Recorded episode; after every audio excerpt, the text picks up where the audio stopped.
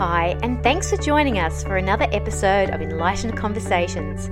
Each week, we invite guests to share their views on the world, work, and their personal lives in an enlightened way. Our hosts have been chosen especially to role model just how we do an enlightened conversation. This episode is produced by Michelle Lightworker and sponsored by the Lightworker Foundation. Hi, welcome to another episode of Enlightened Conversations. Um, your host, Jag Sandy, today with you. And today I am speaking to a beautiful soul, a lady that I have personally worked with. Her name is Indrani Phillips. Hi, Indrani, welcome. Hello. Hello, how are you? Just to tell you a bit more about Indrani. Um, Indrani is an intuitive business and mindset coach um, who has worked in corporate who worked in corporate America for over 16 years before she actually left to set up her own business. Um, and not only that, she's had her own trials and tribulations through life. So this is all about Indrani and her journey. So Indrani, how are you today? I am amazing. How are you? I'm fantastic, thank you. So thank you very much for joining us. Um, thank you for accepting my invite. Um, so Indrani, like I said, you're an intuitive business and mindset coach what made you take that step from corporate America to become a coach? Oh my goodness. So, my journey wasn't one of, I want to be a coach, and this is exactly what I want to do. My life mm-hmm. has been kind of a hummingbird where I've tried a lot of ventures while in corporate America. And um, backtracking, I was I worked at Toyota for 16 years, and the last two and a half to three years, I was in the dream job. I was working in organizational development. I was doing a lot of mentoring and coaching with executives. And all of a sudden, life happens, right? And a lot of the initiatives that I was doing for diversity and inclusion wasn't resonating with me and who I was. So I started mm-hmm. feeling a shift between the different um, objectives and missions that my company had that was very disaligned with what I was going through. So mm-hmm. at the time, I fell into interior, an interior design business because a friend of a friend came over and she, I think it was a baby shower at my house. And mm-hmm. she saw my home and she's like, Indrani, I'm having a baby. I need you to design my, my nursery. I've had no formal experience at all, but I've had a lot of homes. And so I said, sure. I started on that venture and it quickly became very successful. And so I was working full time. I had two kids at home. At the time, my daughter was five months and my older one was seven years. And I was uh, running this in- in interior design business. And so I thought that that was going to be my golden ticket out of corporate America.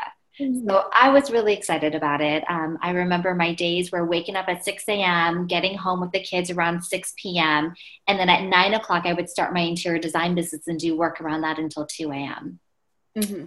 Well, what ended up happening was that I started realizing as the jobs got bigger that the interior design business isn't like the shows where you come in and the, the clients are away for two days and then they come home yeah. and it's a big reveal. Yeah. More of dealing with them on a daily basis. And it mm-hmm. was a lot of the change management. I would open up kitchens and see mold. Um, mm-hmm. The contractors would do work incorrectly. So I was a bearer of a lot of bad news and it was a lot of stress. Yeah. The biggest thing for me was I was outside of my house more than I wanted to because my mm-hmm. whole transition to become an entrepreneur was so I could be at home with the kids more.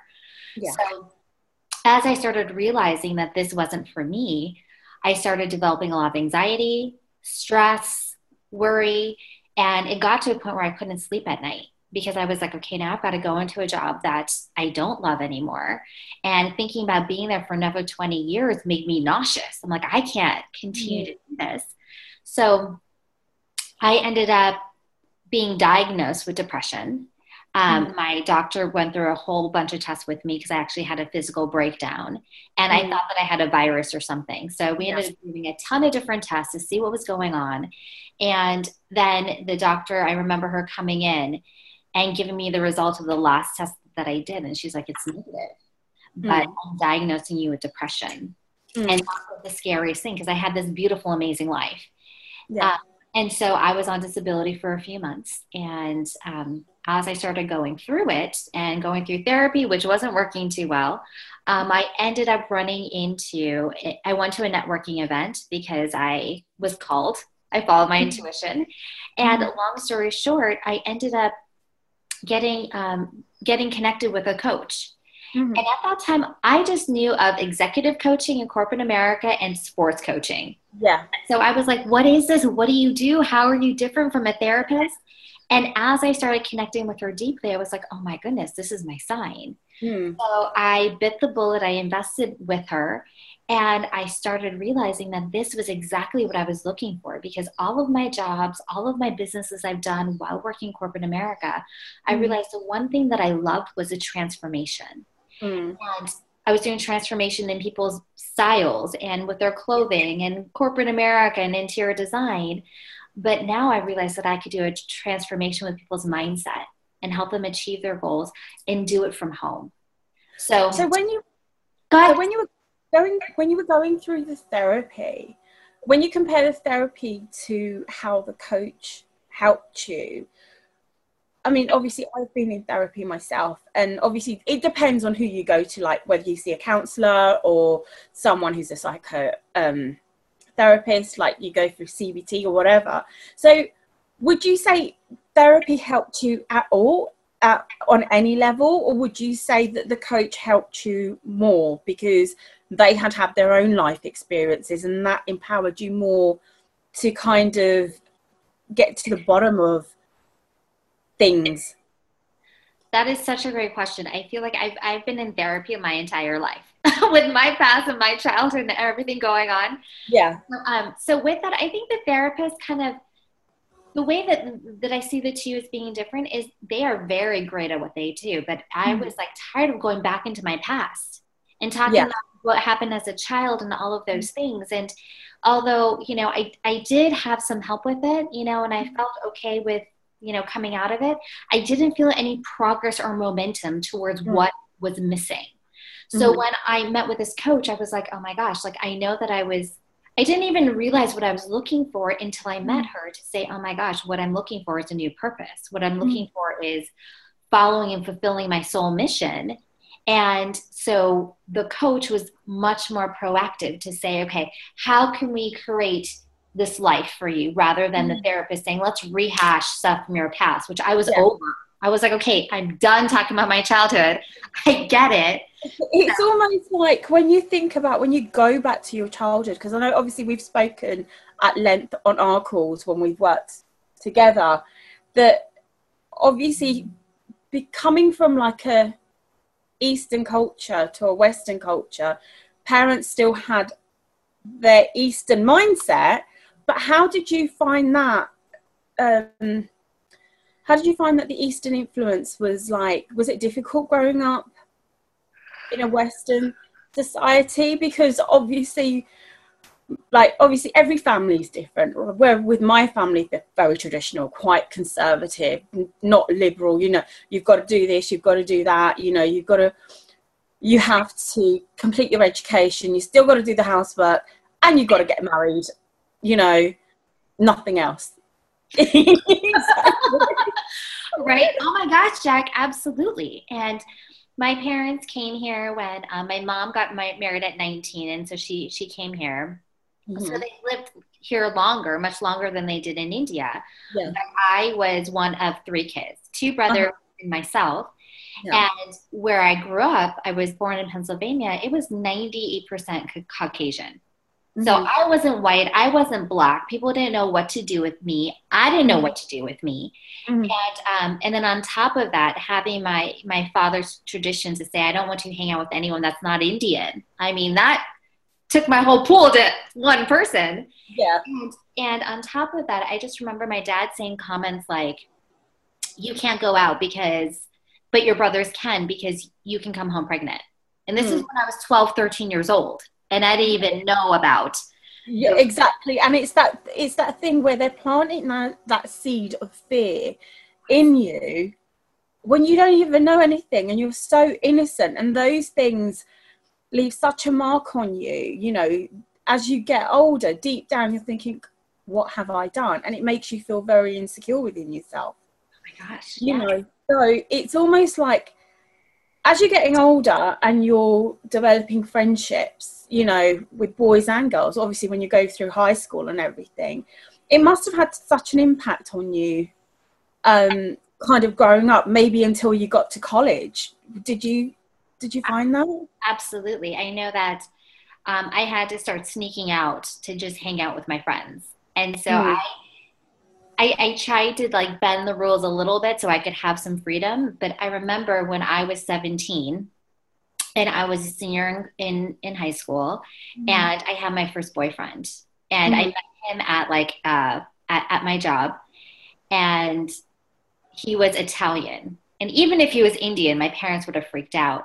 And I just remember my friends being able to go out, go to the mall. I mean, do normal things, go to the movies, and I wasn't able to. And I remember one night I took pills to kill myself because I was like, I can't do this anymore. I'm so unhappy. My parents had violent, huge fights. So cops would be called, the dishes would be broken. So I Mhm. didn't have like salvation at home Mm. but I couldn't go out and hang out with friends and, and have my own space. So my own space became my closet. Mm. And um and so I ended up taking pills and I remember when I did it, as soon as I did, I had this awakening to say, Oh my gosh, you've got so much more life to live. Mm. And so thank God, like I didn't take enough and my heart Mhm. started beating really fast and I started getting really like nervous. So I told, um, I didn't tell my parents, but I called a friend and thank goodness, you know, I didn't take enough to have Mhm. any kind of impact. But that was when I had my awakening to say, you know what? I'm done being a victim. Mhm. And if I do really good in school, then I can go to a good college and then I can get the heck out of this household. But just like you were saying earlier, that it's like in the Eastern culture, it's like you, before you're even born, you have a plan. yeah Got a plan for you that you're going to do this, you're going to co- go to college. For my parents, there's a lot of financial issues. So my mom always wasn't making enough money. So I knew financial freedom is something I wanted to do, and that was instilled in me. But I didn't have any other options outside of college. Mhm. It was like, do all of these things. yeah So I became a timeline kind of girl.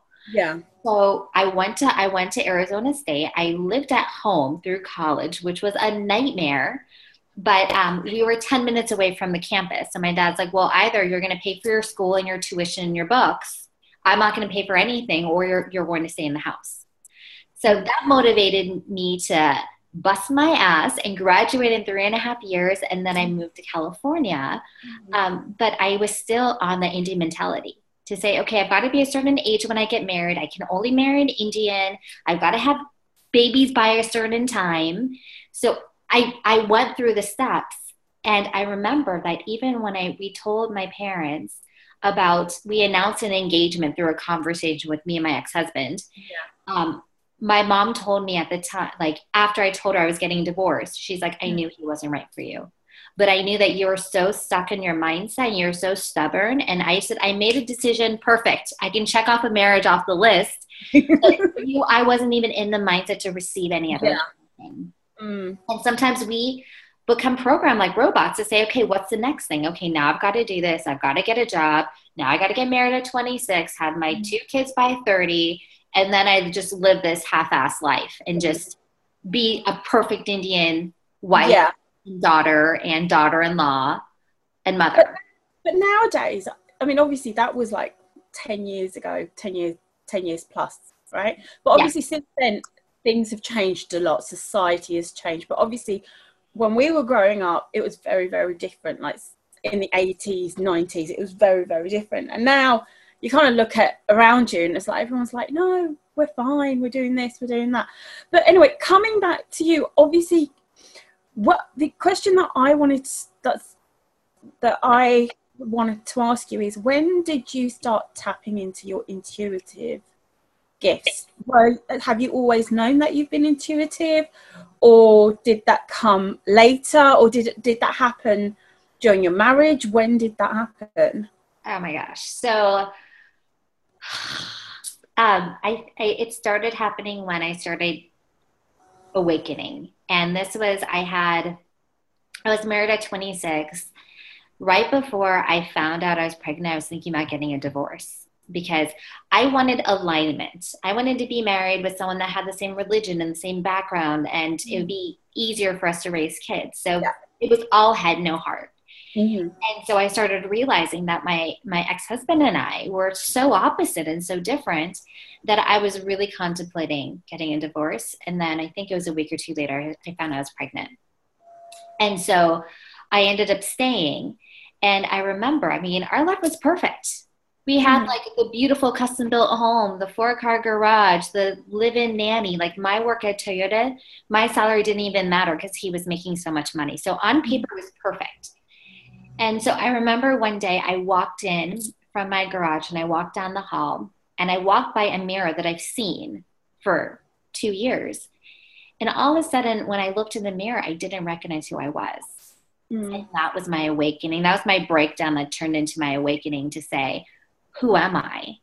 Who am I meant to be? I'm just, I felt like I was like a ghost living this life. And I checked my heart and my soul at the door. So from there, it became, um, uh, it, it, became very apparent because things started popping into my life. That ex boyfriend that I mentioned from high school found me on MySpace. I'm dating myself because I'm talking back when MySpace, was a big thing. But he yeah. in and he started reminding me what it was like to actually be in love. Um, mm-hmm. I had a boss at work that him and I started connecting really deeply on an emotional level. And so all of these things started coming up to say, wait a second, there's more to life than just checking off the boxes and living a half assed life. I wasn't fulfilled in my job at the time at Toyota. I wasn't fulfilled in my marriage. And to be honest, Jag, I was in a point where it was time for me to have my second kid. And mm-hmm. because my timeline, I was at thir- I'm I'm nearing 30. I need yeah. to have my kid. And um and instead I asked for a divorce because mm-hmm. I knew that if I kept on living this half-assed life, I would I'd have to continue to medicate with shopping and gossiping and drinking and not dealing with my problems or I'd have an affair because mm-hmm. I was just not fulfilled. Yeah. So, um, when I asked for my divorce, it was it was it was horrible from my husband's side and my father's side. My father would tell me, he'd send me emails every day to my work to say, you're horrible. Why are you doing this? You're selfish. You're this. You're that. You should give full custody to your to to my ex husband. Mm-hmm. How can you do this? But I knew, and even now when I think back to that, I can't believe I had the bravery and the courage to do that. Mm-hmm. But I knew that I had to do this for my daughter. Mm-hmm. So the the the I the the irony part of the story was I ended up staying because of my daughter, and I ended mm-hmm. up leaving because of her because yeah. I didn't want her to see a marriage and a life that like there was no love there. There was yeah. no connection. We were so opposite. And we were always arguing and bickering. We are everyone called us the old married couple. I didn't want my daughter, and it wasn't as as traumatic as I experienced as a child because my parents had like was very traumatic. Yeah. But I knew that I wanted my kids to see love and laughter and light, yeah. and happiness, and I wanted to be fulfilled. Yeah. So, um, so at that time, you know, I found myself instead of having baby number two at 30, I was a single divorced mom at 30 and that's when like my whole spiritual awakening started coming and saying mm-hmm. wait a second there's more to life than just having things or just checking things off the box there's more to what does that what is that feeling of fulfillment what am i meant here to experience yeah. and that was when i started tapping into the personal development and this um, spirituality, the co creation, the manifesting. Mm-hmm. And that was when I realized my darkest times in mm-hmm. all the big points in my life led to the greatest awakenings. Mm-hmm. Because now I've been married to my husband for almost six years. Mm-hmm. And I knew him in college. He actually had a class with my ex husband in college. My ex husband was not happy when he found out what was happening. But I married my best friend, you know, and mm-hmm. he was not waiting for me but he yeah. knew that that's we were going to be together even though we were mm-hmm. married it was, it was very it was it was very weird but um if i didn't step through my fear mm-hmm. and if i just stayed safe instead mm-hmm. of you know what what will happen how will my finances change who's going to marry you know a divorced mom especially mm-hmm. indians yeah if I if I kept myself in that box, I'd still be miserable. But now I've been able to step through that and work on myself, mm-hmm. figure out what blocks that I had, and as I released that, I was able to open myself up to the a greater love that I didn't even know was possible. Mm. Great, but the thing is, it's so obviously. I mean, how long have you been a coach now for? Like intuitive coach? It's like been oh, about two and a half, about two and a half years. Two and a half years, mm-hmm. and when you had your breakdown, how long before that would you say it took you to work out that you wanted to work for yourself fully as an entrepreneur, as a intuitive business coach, mindset coach? So when I started, um, my my my first coach and I worked on a program that I never launched. I didn't do anything with. It was just kind of like fixing like you know, I was like, okay, I'm going to be this coach. I'm going to help women create an amazing home and a great lifestyle and, and all mm-hmm. these things. And I'm like, okay, okay, let me try it. But I didn't launch that at all. Mm-hmm. And, um, and then I started getting into the life coaching. So I did mm-hmm. that for a while. And um, what I experienced was I was helping women really break through the things holding them back. But then as I started building a brand and as I started creating amazing visibility for myself, the women that were coming to me were coaches. And they're like, I want to do what you did. Mm-hmm. So again, it kind of happened very organically. Mm-hmm. As I did that, I started listening within more. And so many times we're always asking for answers without. Like yeah. we're asking people, what do you think about this? And what do you think about this? Mm-hmm. But once we start coming into ourselves more mm-hmm. and then getting confirmation from people rather than validation, yeah. that's where my intuition started opening up. And that's where I started trusting it and knowing that anyone, as you know, can be intuitive. Anyone can tap yeah. into those psychic abilities once we're ready, once we're open, and once we're willing to do something. Yeah. Yeah, I mean, they always say the answers are always within, but obviously, the way that we've been programmed, we always look without. Oh, yeah, like Google is a verb now the answer for everything. And, and, and I think that it's so interesting in social media and with Google. We're so far advanced on the technology that is, that now we're so reliant upon it. So yeah. We're, we're, we're using this Google as a compass or people as a compass rather than saying, wait a second, find that within. Yeah, it's almost like everyone needs to go back to basics before technology. Yes, absolutely. You know, but it's almost like wherever you go, it, it's like for example, if you go to a coffee shop and or a restaurant, the first thing some people will do is, is there any Wi-Fi here? And it's almost like everyone's on the phone and there's no basic human connection. Yes. Interaction. Mm-hmm. Yeah. It was, it was funny because as you mentioned that one of the biggest like i've had like breakthroughs through my life and so one of the mm-hmm. biggest breakthroughs i had in my spiritual development was I will tell you that I am an opt in email whore.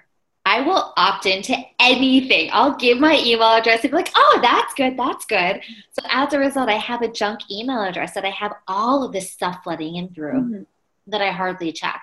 One day I I saw something and I clicked on it. Like I something told me to click on it, and as I did, I saw this story, and it was about the Hindu gods and they were hiding this one thing like like our intuition and our limitless powers and abilities mm-hmm. and one of the, the the the other gods that had a bad intent with it was trying to find this so um, he krishna was told all of his disciples let's go hide this so they went to all the different planes of the earth to, to, to try to hide it mm-hmm. from from this other god that wanted to use it for a negative thing and then they figured out the best place to hide it where no one will find it within us. Mm. And when I got that, I was just like, oh my goodness, like we have all this tapped into us, but we're so seeking validation and we're seek, seeking yeah. uh, self acceptance. We're seeking approval from others, but we're not looking within and saying, wait a second, how do we feel about ourselves?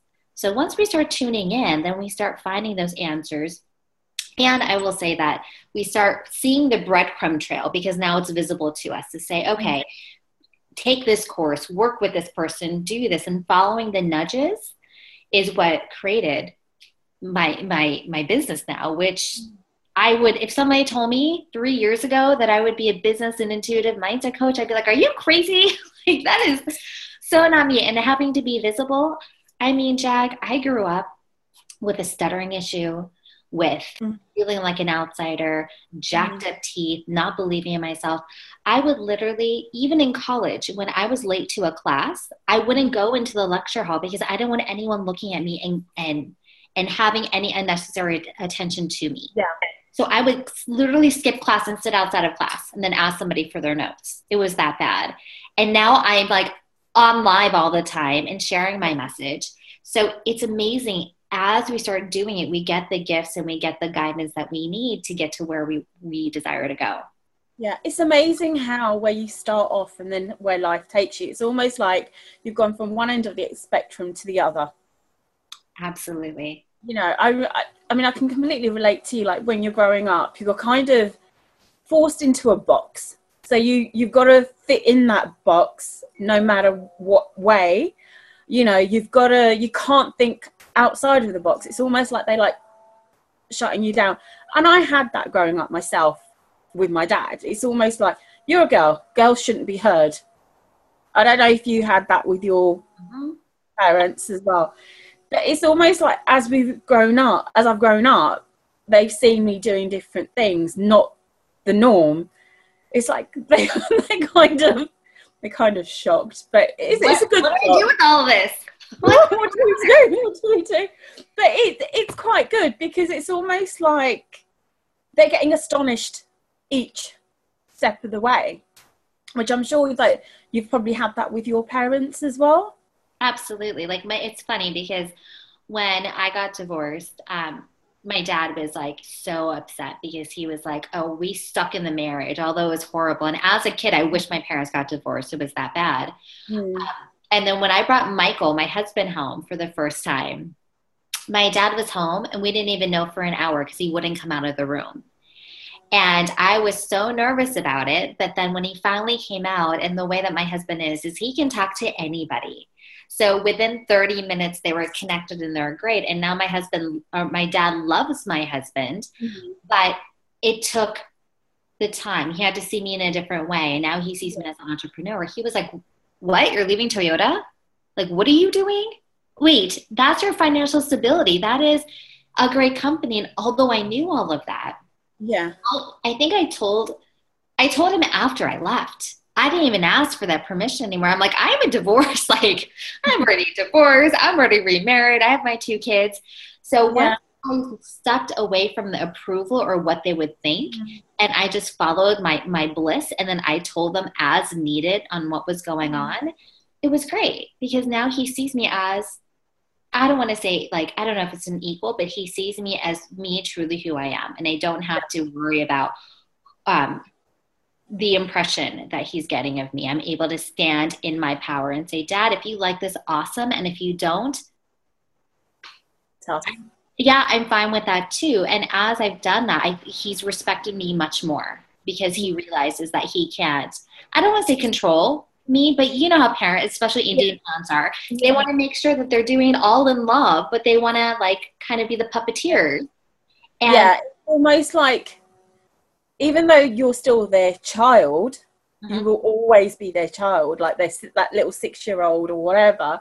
You know, it's almost like you you'll be like, as soon as you start saying no, that's when they start sitting up and paying attention. But it takes a few attempts for them to actually realize that. But coming back to you meeting your husband, you said that you were at college together. So how did you actually connect? Did you actually manifest him? Because I know you're you're into your manifestation. Right. And, so and how- I, I, I will say I, I'm gonna I'm gonna pause right there. I'm although I have a manifesting Maven course, I'm more into the co-creation because I feel like the manifestation, like the way that people are using it now is like, I'm, I want to manifest working with you. I want to manifest the money for this. And we're doing it from lack. So yeah.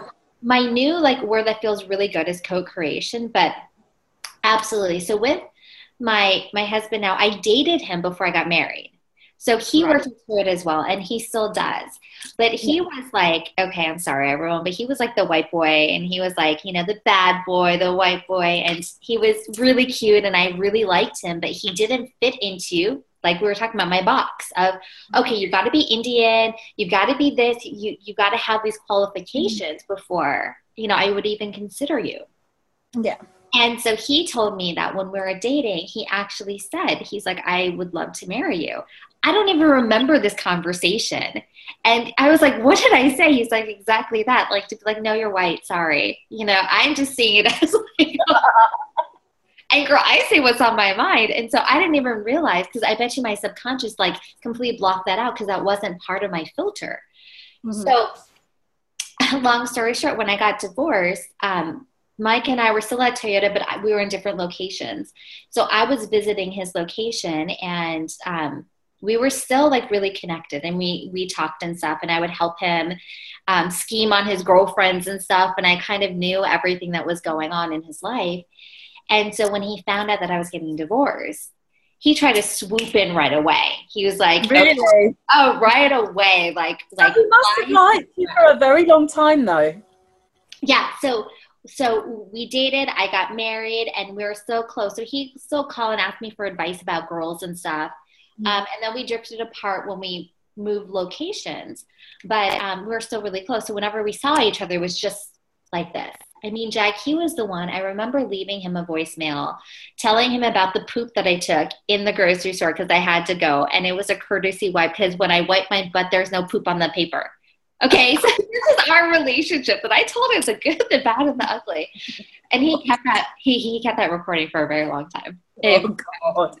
So let me just get this right. So you've known Mike since you were at college? Yeah, since I was like 20. Since and 20. 40, so for 20 years. 20 years. God. And then you, did you date when you were at college or did you start dating when you were at Toyota? We, we started dating. So I thought he was always cute, but I had a mm-hmm. boyfriend at the time and my boyfriend was Indian. He, my, my boyfriend turned into my first husband. I feel right, like. Elizabeth Taylor, my first husband. And uh, and then we my first husband and i devish is his name we broke up when i got the job to move to california and he stayed in arizona he didn't he applied for Toyota he didn't get the job so we yeah. broke up for a while but we were always in each other's lives because i would go home and i would see him so when it got time for me to get married literally jag the people my parents were hooking me up with were people fresh off the boat like with the chappals, with the mm. slacks with the chappals, and like the doctors, and like the accent, not your beautiful British accent, but like the total yeah, accent, right? And yeah, I know, I know. Like not even two different worlds, two different galaxies. So I was like Sex in the City. I call my friend, I, I, I, I text my friend, and then she called me. Oh, there's an emergency. I've got to go. we had a plan for all these bad dates, and oh. I, I just, I just got to tell you, um, there was one where he was um, he was Indian and he was a doctor, and we talked. And it was it, it was going pretty well, so I went to go visit him. We had a great weekend, and then on the last day, I remember we were sitting there. We we made brunch together. We are sitting there on the couch, and he said, "So, are you going to take off your pants?" And I was like, "Excuse me."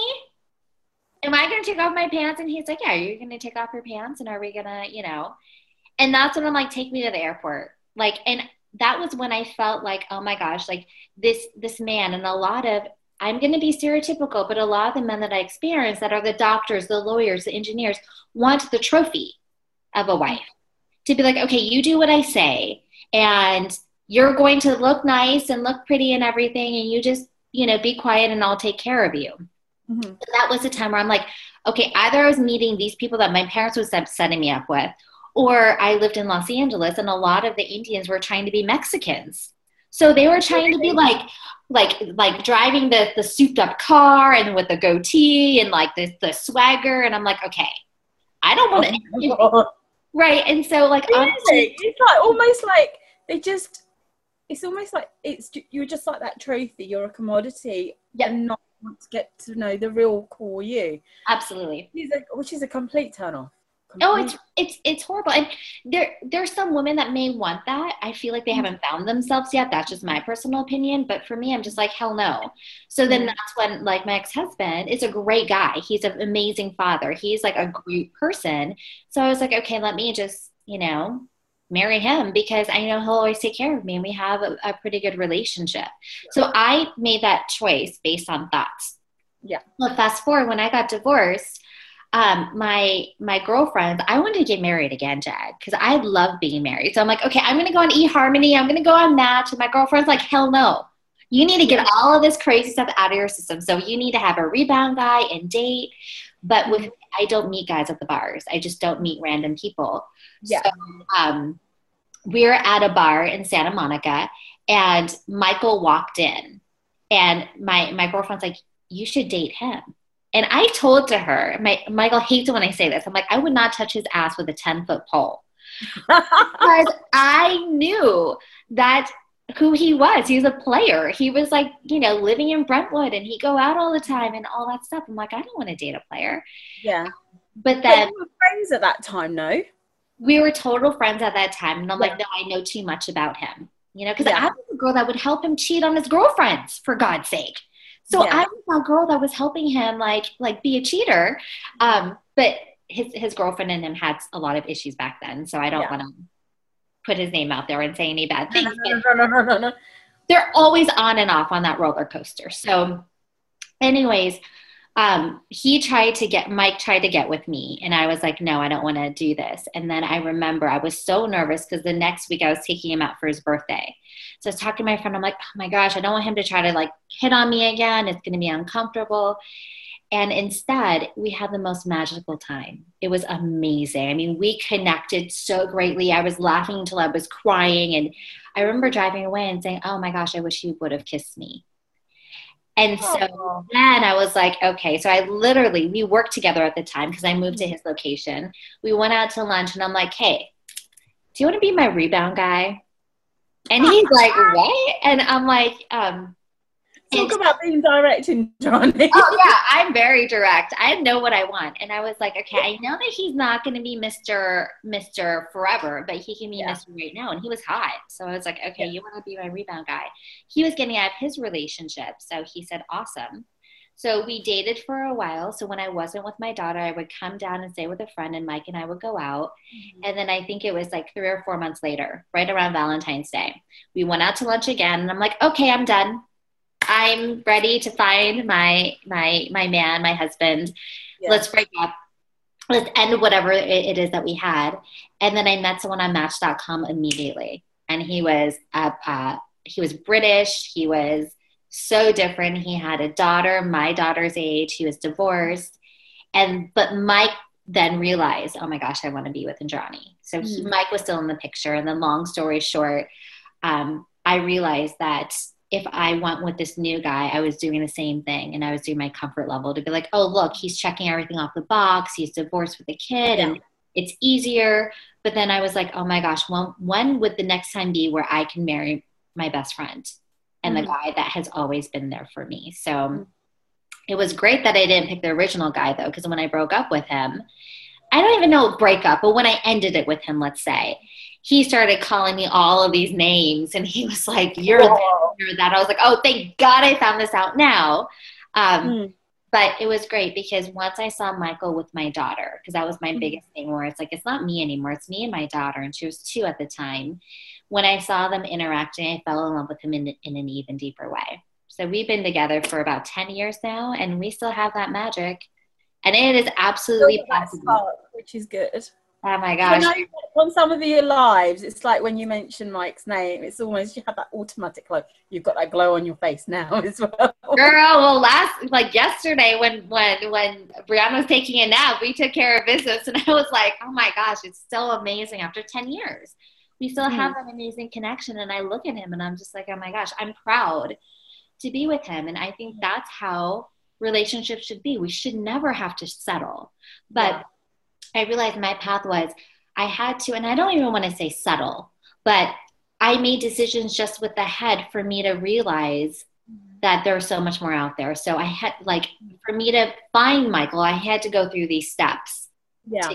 and go through my belief system and my mm-hmm. fears and figure out who I was. And as soon as I did all of those things, I mean, he he popped in, and I had to continue to trust and say, oh Yeah. "Oh my gosh, will, will he do the same things that in, with his last girlfriends that he did with me?" Mm-hmm. But I realized that him and I were completely different. And when you're in that relationship and in that sacred space, that's when you know. It's always the fear that holds you back, but it's almost like you have to work through that fear in order to get where you want to be or you need to be. Absolutely. Like, I mean, obviously like when you were like going back to like when you wanted to go to college to study it was almost like studying was your salvation it was your get out clause to move away from home right absolutely i was like the quicker i can get the hell out of here the quicker mm. i can get my life but i realized that i still took those beliefs with me Mm. And that's something we don't realize that even when yeah. we're trying to get out of something, we take mm. those with us. So we're going to be still recreating our reality unless we start going in and evaluating them and saying, wait a second, where I want to, where I am and where I want to be that gap, am I able to get there with the current mindset that I have? Mm.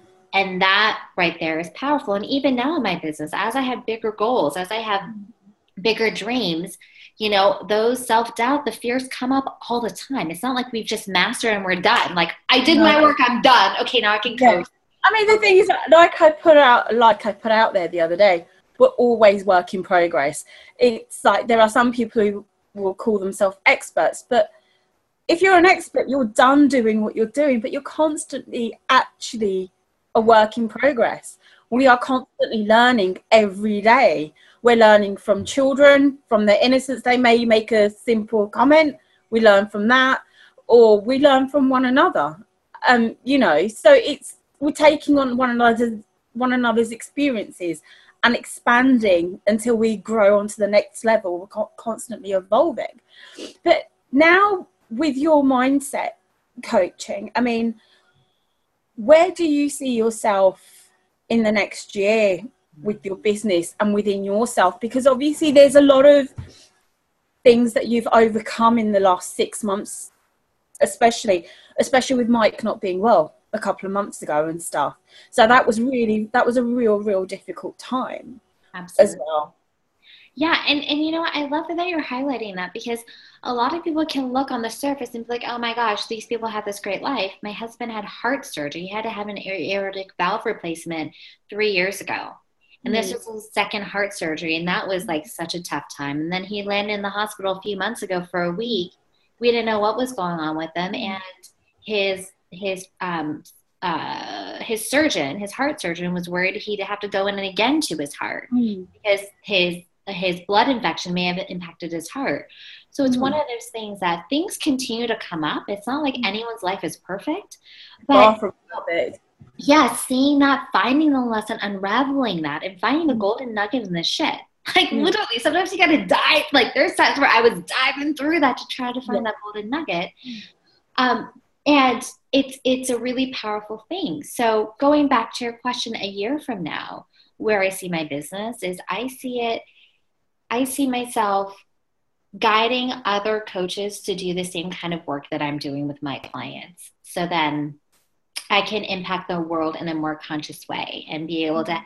I'm one person. So for me to be able to help a million women is going to take a lot of work to do. So if I can help mm-hmm. other women bring out their passion, bring out their gifts, bring out their knowledge, bring out mm-hmm. their purpose and their mission and give them the confidence and the skills and the tools to be able to create that visibility mm-hmm. so they can help other people and create financial freedom in their lives that's where I'm going to, as well as having more courses, mm-hmm. having masterminds, and really being able to impact women in a whole new way. And in a year from now, I want to retire my husband. Mm-hmm. And I mm-hmm. think with a lot of the spiritual coaches out there, we're like, oh my gosh, like money is bad, or can I make money and do this? You can absolutely do both once you conquer those beliefs that are saying that you can't and creating yeah. a plan and working with someone for me, the biggest thing was investing in myself. I was like, wait, I can do this on my own. I tried to DIY my business for a long time, but I realized that if I want to get create huge breakthroughs and if I want to do it without as much struggle,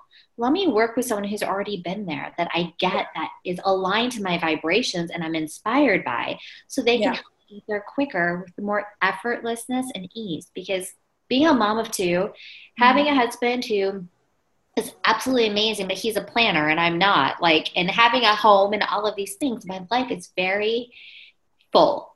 So I've got to be very intentional on where I spend my time. So in my business, I work on impact and income generating opportunities yeah. because there's so much to do. When mm I first started, I was hustling all the time, but I was making no money. I was like, wait a second, how I'm working, but Yeah. I learned that you got to be very, very intentional with your time, intentional with your energy, intentional with your mission, and intentional with that vision that you have, and then continue to take that aligned action to get you there. So, as I'm doing that, I'm really sinking into my goals and saying, "Oh my gosh, this the year the the goal for this year is huge. The goal for next year is huge. How am I able to step into that energy? How am I able to step into that that mindset to really get there and then take the action to do it? Because for me, it's all about masculine and feminine energy. So we want to make sure that we are aligned in our divine feminine energy with our intention and our mindset and our vision, and then take the aligned action, which is the masculine energy, to make it happen. One without the other becomes very hard to do. And it, yeah it's all about having the balance and also remembering that the universe is limitless there's so much abundance there but we always forget that so it's almost like how how would you remind yourself so sometimes if you're thinking that you're not getting where you need to be how do you remind yourself that there is abundance around and you can tap into it how do you remind yourself of that I love that question. That happens to me all the time. Um, it used to happen to me all the time. And now um, I'm more in tune with it, but I just get freaking grateful. Mm. I start looking, and so so many times we compare ourselves to the Joneses, right? To those people a million dollars a year, and it's so easy, and this amazing lifestyle. And they're on the beach, and they have this beautiful body, and whatever. I don't compare myself to any of those. That's my inspiration, but I compare myself to who I used to be. I compare myself to the the, the stories that I see on TV where people don't have the mobility, they aren't able to walk, they aren't, they're going through huge, huge things in their life. So from that point, I get really grateful and I say, okay, I want to do something to help them. So if I can do something for myself, if I can create that financial freedom for myself, I can help others. Mhm. So for me, literally, like every morning, I wake up and I'm grateful for my bed. I'm grateful for the birds that wake my ass up every morning earlier than my alarm. I get grateful for them because it's it's it's a beautiful thing. I get Mhm. grateful for the sky. I get grateful for our, my heart that's beating every second of every minute of every hour of every day. I get grateful for those things, and I realize how abundant I am. And so many times as coaches, I mean, I know that you and I have experienced the same thing. It's about the money, the Mhm. clients. How many clients am I making? How many this, this, and this? And then I start thinking, do I have enough to take care of myself for today? And I'm like, I do. Anything else, any kind of anxiety that I'm causing, I'm lowering my levels. I'm Mhm. bringing on more lack and more worry into my life because, like you said, every moment we're manifesting, we're co creating the next Mhm. moment, the next event, the next opportunity. So I immediately start getting grateful. And any limiting beliefs that, that I have, I start jotting them down and I start journaling on them. And then I'll either tap on them, I'll either beat the crap out of a pillow, I'll either go work out. I've got a little trampoline that I'll jump on, but I'll change my state, right? And I'll say, okay, now from this state, what is one inspired action that I can do? Mhm. one more step towards my goal. And the thing is, is a lot of things we, a lot of times people don't imagine. They just want to get from A to Z, right? They're like, I just want to make those thirty thousand dollar months. I just want to have it all be easy. Hmm. The thing is, the way we learn is in, in the journey.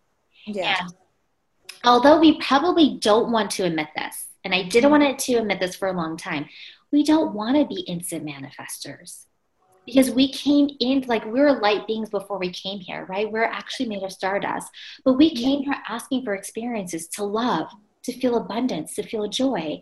And sometimes to feel love, you've got to go through heartbreak. To Yeah. feel abundance, you have to go through lack. But as you learn and you transform into the next thing, you can help other people get to where you are.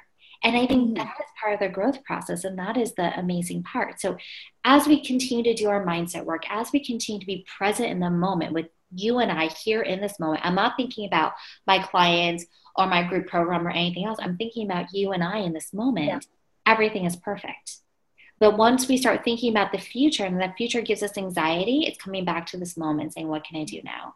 How can I be more mindful of what I'm putting out there? Because whatever I'm putting out there is reflecting and amplifying back to me. So if I'm worried that I don't have enough clients or I don't have enough money or I don't have the love, and I start worrying about that and tripping out about that, I'm going to be shown more examples that that's not happening.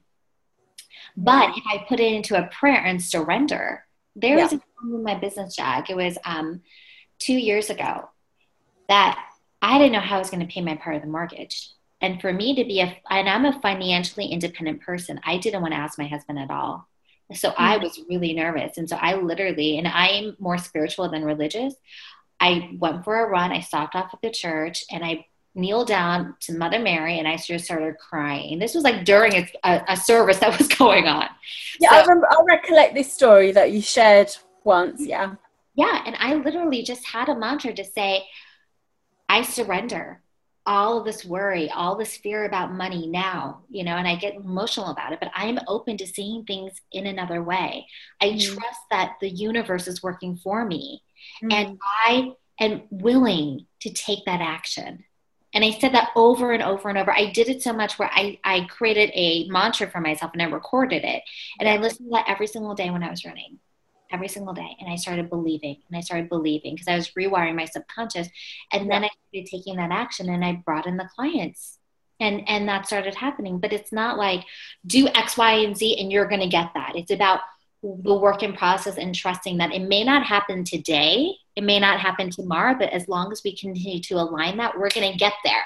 We're gonna yeah, take the steps to get there. It becomes more effortless. I mean, your journey has been so transformational from childhood to now. Um, and it is so inspiring. And I know that you've inspired so many women along the way. You've also um, your articles have been published in is it HuffPost as well, have, haven't they? Um, but if people needed to reach out to you, where could they contact you? And excuse me, sorry.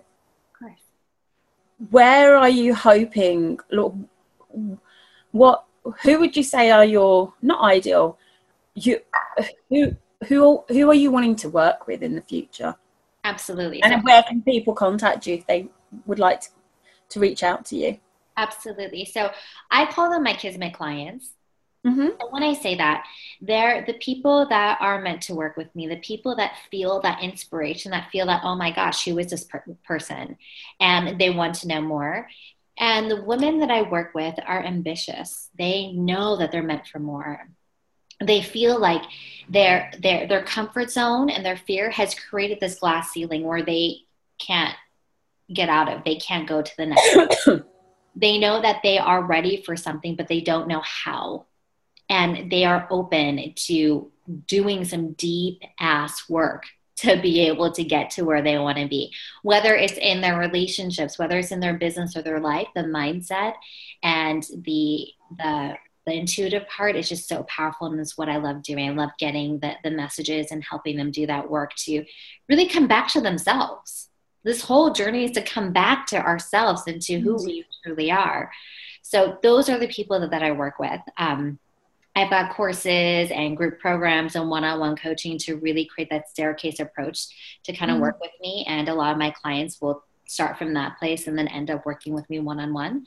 And the best way to find me is I, I, have a website. I mean, I don't know. My one of my beliefs are websites are kind of I don't want to say dead, but um, I'm on social media, so people can follow me um, on Facebook, Indrani Phillips, and then I have a group called the soul fulfilling money making kick ass entrepreneur.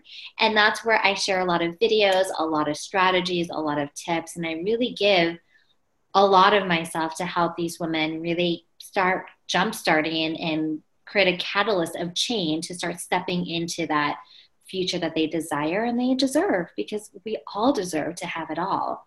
It's about believing in ourselves and taking those steps to get there. Thank you so much, Indrani. It's been fun speaking with you. Yes, I love it, Jag. You are such a blast, and you're such a gift to everyone as well. I mean, like I love how honest you are with your with your psychic gifts, and quick side note my husband had an amazing interview last friday and he, it's so cute. He's like jag said i'm to have multiple offers this month. And it's want to make a decision and stuff. So it's it's cute how you're part of our household. And he's like that's what she said. That's what he, he doesn't call you jag. He's like that's what your psychic friend says. That's what she said so I'll have to let you know. But I love how how you're supporting the world in a really powerful way and, and being you and being able to tap into those gifts and be able to create financial freedom by really helping people in an amazing way. So thank you for everything that you do. Well, thank you. You've been part of my journey, Indrani. I love it. And I love seeing you grow. I, I, see her, I'm like, oh my God, that is a badass, you know, doing your thing and standing in your truth and really saying, you know what? It's my time to create who I'm meant to be you know, and yeah. not have to think about any of those perceptions or labels people put on you. It's like, like you were saying, like letting go of everything and creating it's time, it's my time. I mean, I'm hitting 40 myself this year, so it's almost like let's just leave the last 40 years all those experiences and step into something new. So, new chapters for all of us. Oh my gosh, yeah, and I think it's one of those things that if I can do it, anyone can. Because I'm, not, I didn't, I wasn't born this courageous, brave girl. Yeah. I look back at my life now, I'm like, how the hell did I do this? And I'm astonished. Uh, I'm astonished as well. So, I mean, my what I love saying is, you know, my business is the effortless life rocks. Yeah, effort to be effortless, but if I can do it, anyone can do it. With all the fears, with all the thoughts, with all, am I good enough? All of those things, I've been able to move through those and give those love and release them. And so if mm-hmm. I can do it, anyone can do it as well because I've been riddled with that and that could have kept me where I was. But, you know, when we take that action and we find that guidance within, we can do anything. Great. Great. Thank you. This was so much fun, Jag. Thank you so much. And yeah, if anyone wants to connect with me, you can go ahead and follow me. Um, I'm Indrani Phillips. And if you have any questions, I would love to be able to answer them. This was amazing. And thank you so much for having me on your amazing show, Jag. Thank you.